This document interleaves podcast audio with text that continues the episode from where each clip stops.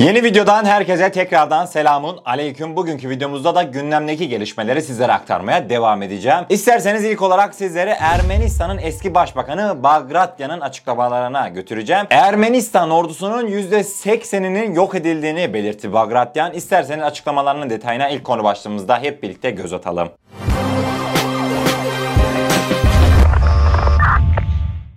Karabağ Savaşı'na ilişkin değerlendirmelerde bulunan Ermenistan'ın eski başbakanı Hrant Bagratyan, savaşın sonunda ordumuzun %80'i yok oldu. Ermenistan yenildi, bu bir sır değil. Azerbaycanlılar Dağlık Karabağ'da ne kadar tank, top ve diğer silahlarımız olduğunu çok iyi biliyor dedi. Ermenistan'ın Dağlık Karabağ'daki yenilgisinin Erivan yönetiminin son yıllardaki hatalı dış politikasından kaynaklandığını öne süren eski başbakan, Ermenistan kendi ilan ettiği Karabağ Cumhuriyeti'nin bağımsızlığını tanımadı.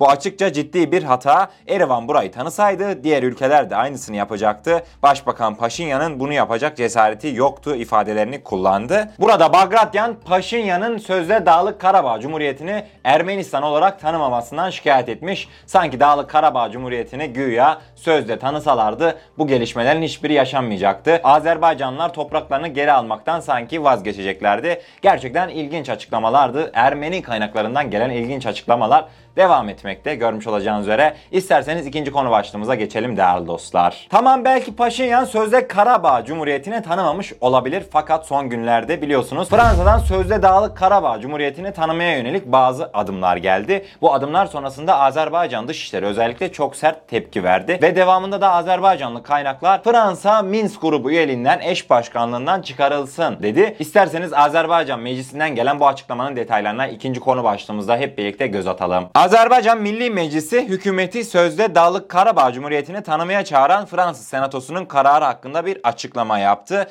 Açıklamada Azerbaycan Parlamentosu örgütün liderliğine Fransa'yı Agit Minsk grubundan çekmeye çağırmak, Azerbaycan ile Fransa arasındaki siyasi ilişkileri yeniden gözden geçirmek, ekonomik ilişkileri yeniden analiz etmek ve uygun önlemleri almak konularını değerlendirmesi için hükümete çağrıda bulundu. Özellikle Azerbaycan son dönemde yaşanılan Fransa'nın sözde Dağlık Karabağ Cumhuriyeti'ni tanımaya ilişkin çağrılarına çok büyük tehditler sunuyor ve diplomatik ilişkileri Fransızlarla tamamen kesmenin açıklamalarını yapıyor. Fransızların bu hamlesi karşısında Azerbaycan'da elinden geldiğince gerekli tepki vermeye çalışmakta. Karabağ'daki yaşanılan gelişmelere hep birlikte göz attık. Şimdi üçüncü konu başlığımızda sizleri Güney Kıbrıs'ı NATO'ya sokmaya çalışıyorlar desem ne derdiniz? Evet gerçekten de öyle iddialar mevcut. Özellikle de Avrupa Birliği'nin yoğun bir çabası şu an sürmekteymiş. Güney Kıbrıs Rum kesimini de NATO'ya sokmak için ve biliyorsunuz Türkiye Cumhuriyeti'nin yapmış olduğu, vermiş olduğu vetolar vardı. Onları etkisiz hale getirmek için bir plan yürütmekteymiş özellikle Avrupa Birliği. İsterseniz haberimizin detaylarına hep birlikte göz atalım. Alman medyasının haberine göre Almanya Dışişleri Bakanı Heiko Maas'ın girişimiyle oluşturulan uzmanlar komisyonu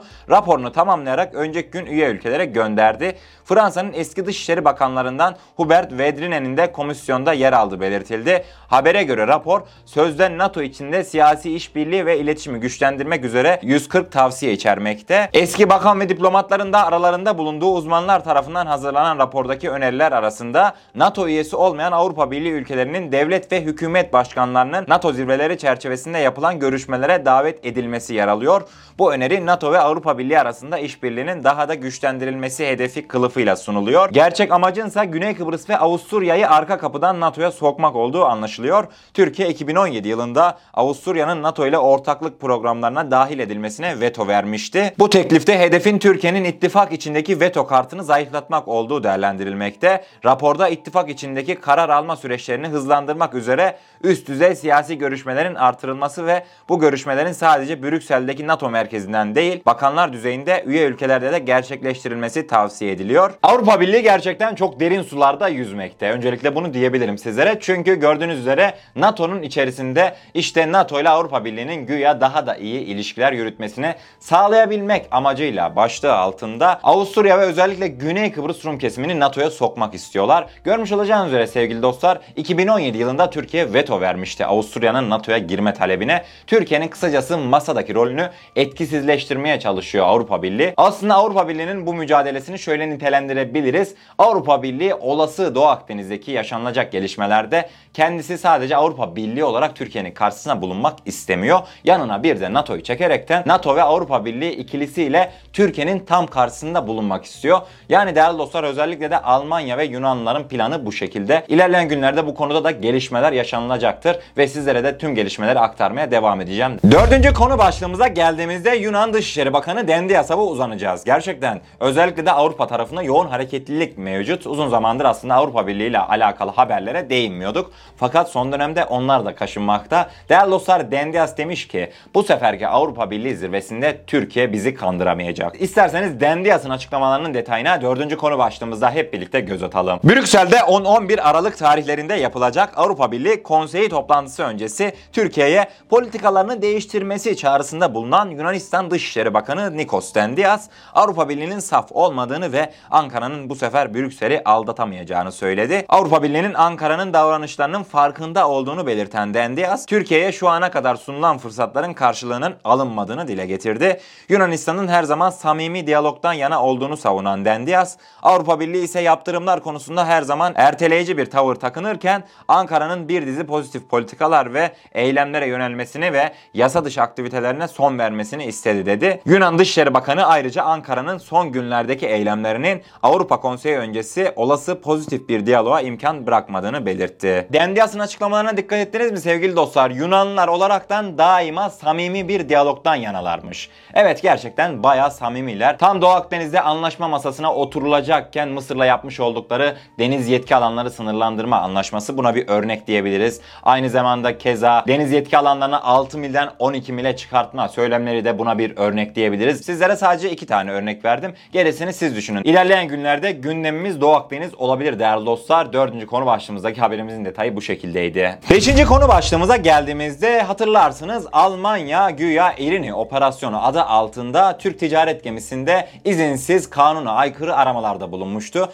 Ve tam da bu aramadan sonrasında çoğu kişi aslında buna bir tedbir önlem alınamaz mıydı diye düşünürken bu tedbirler bu önlemler bundan sonraki süreçte özellikle de Havelsan tarafından alınmış oldu. Havelsan öyle bir sistem geliştirdi ki değerli dostlar bundan sonra özellikle de Doğu Akdeniz'de hareket eden her şeyden haberdar olacağız. Tüm gemilerin ne yaptığı kendi sistemlerimize geçmiş olacak. İsterseniz haberimizin detaylarına 5. konu başlığımızda hep birlikte göz atalım. Sözde İrin Harekatı kapsamında uluslararası hukukun hiçe sayılması ve Türk bandıralı ticari geminin basılması alınacak tedbirleri gündeme getirdi. Türkiye Doğu Akdeniz'deki her gemiden anında haberdar olacağı sistemi de seneye devreye alıyor. Ulaştırma ve Altyapı Bakanlığı ile Kuzey Kıbrıs Türk Cumhuriyeti Ulaştırma Bakanlığı arasında imzalanan protokol ile hayata geçmesi planlanan Kuzey Kıbrıs Türk Cumhuriyeti Gemi Trafik Hizmetleri Sistemi 2021'de tamamlanacak. Bu kapsamda Havelsan tarafından geliştirilen yerli ve milli yazılım önümüzdeki yıl Kuzey Kıbrıs Türk Cumhuriyeti ve Doğu Akdeniz'de hayata geçirilecek. Proje kapsamında Kuzey Kıbrıs Türk Cumhuriyeti'ne bir gemi trafik hizmetleri merkezi ile iki trafik gözetleme istasyonundan oluşan gemi trafik hizmetleri sistemi kurulacak. Kurulacak gemi trafik hizmetleri sistemi Mersin Gemi Trafik Hizmetleri ile entegre edilecek. Oradan da Ankara'daki merkez sistemle irtibat kurularak Türkiye Doğu Akdeniz'deki her gemiden anında haberdar olacak. Özellikle bu haber çok önemli bir gelişmeydi. Çünkü görmüş olacağınız üzere yapılan baskın sonrasında aslında çoğumuzun kafasında da bir iletişim eksikliği olmuş olabilir mi sorusu uyandı. Bana kalırsa ufak çaplı da olsa iletişim eksikliği vardı. En azından gemide neler yaşandığına dair anlık takip olsun ya da gemiye Türk kuvvetlerinin müdahalesi olsun. Ben biraz eksiklik olduğu görüşündeyim. İnşallah 2021 yılında devreye girmesi planlanan bu sistemle bu eksiklik de kapatılmış olacak ve öyle kafasına göre Yunanistan olsun, İrini operasyonu olsun gemilerimizi durduramayacak. Çünkü yakın takip içerisinde olacağız. Değerli dostlar gerçekten önemli bir haberdi sizlerle paylaşmak istedim. Son konu başlığımıza geldiğimizde değerli dostlar Bayraktar TB2'leri ele alacağız. Bayraktar TB2'lere olan ilgi her geçen gün artmakta. İlk olarak Kazakistan'dan önemli bir heyet Bayraktar TB2'leri incelemek üzere Baykar'ın tesislerine geldi. İsterseniz haberimizin detaylarını hep birlikte göz atalım. Çatışmaların seyrini değiştiren Türk SİHA'larına ilgi her geçen gün büyüyor. Kazakistan Savunma Bakanlığı'ndan bir heyet İHA ve tesislerini incelemek için Türkiye'ye geldi. 14. İnsansız Uçak Sistemleri Üst Komutanlığı'nı ziyaret eden heyet SİHA'ların operasyonel kabiliyetini yakından görme fırsatı elde etti. Bu yapılan ziyaret ilerleyen günlerde Kazakistan'a da bir SİHA ihracatının olacağı konusunda değerlendirildi. Bundan sonraki süreçte de Kazakistan'la bir ticaret anlaşmasının yapılması muhtemel. Kazakistan'dan bu sefer Ukrayna'ya uzanıyoruz. Tekrardan yine konu başlığımız aynı Bayraktar TB2 SİHA'lar. Bayraktar TB2 SİHA'lar bu sefer de Ukrayna tarafından ele alındı. Ukrayna 2021 yılında da 5 adet Bayraktar TB TB2 SİHA alacağını söyledi. Büyük ihtimalle alınacak SİHA'lar daha gelişmiş üst versiyon insansız hava araçlarımız olacak. İsterseniz haberimiz detaylarına son olarak hep birlikte göz atalım. Ukrayna medyasına göre Ukrayna Savunma Bakanlığı ordunun ihtiyaçları kapsamında 2021 yılında 5 yeni Bayraktar insansız hava aracı satın alınmasına karar verdiğini ifade etti.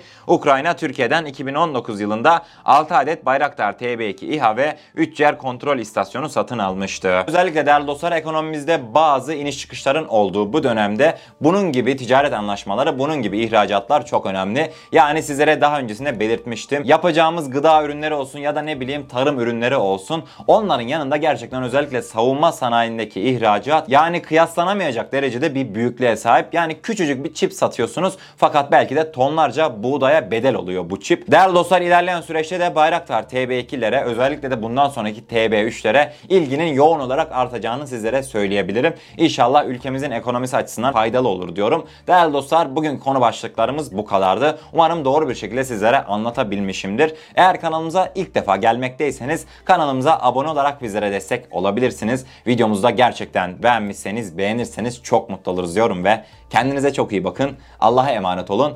Her şey istediğiniz gibi olsun. Sağlıcakla.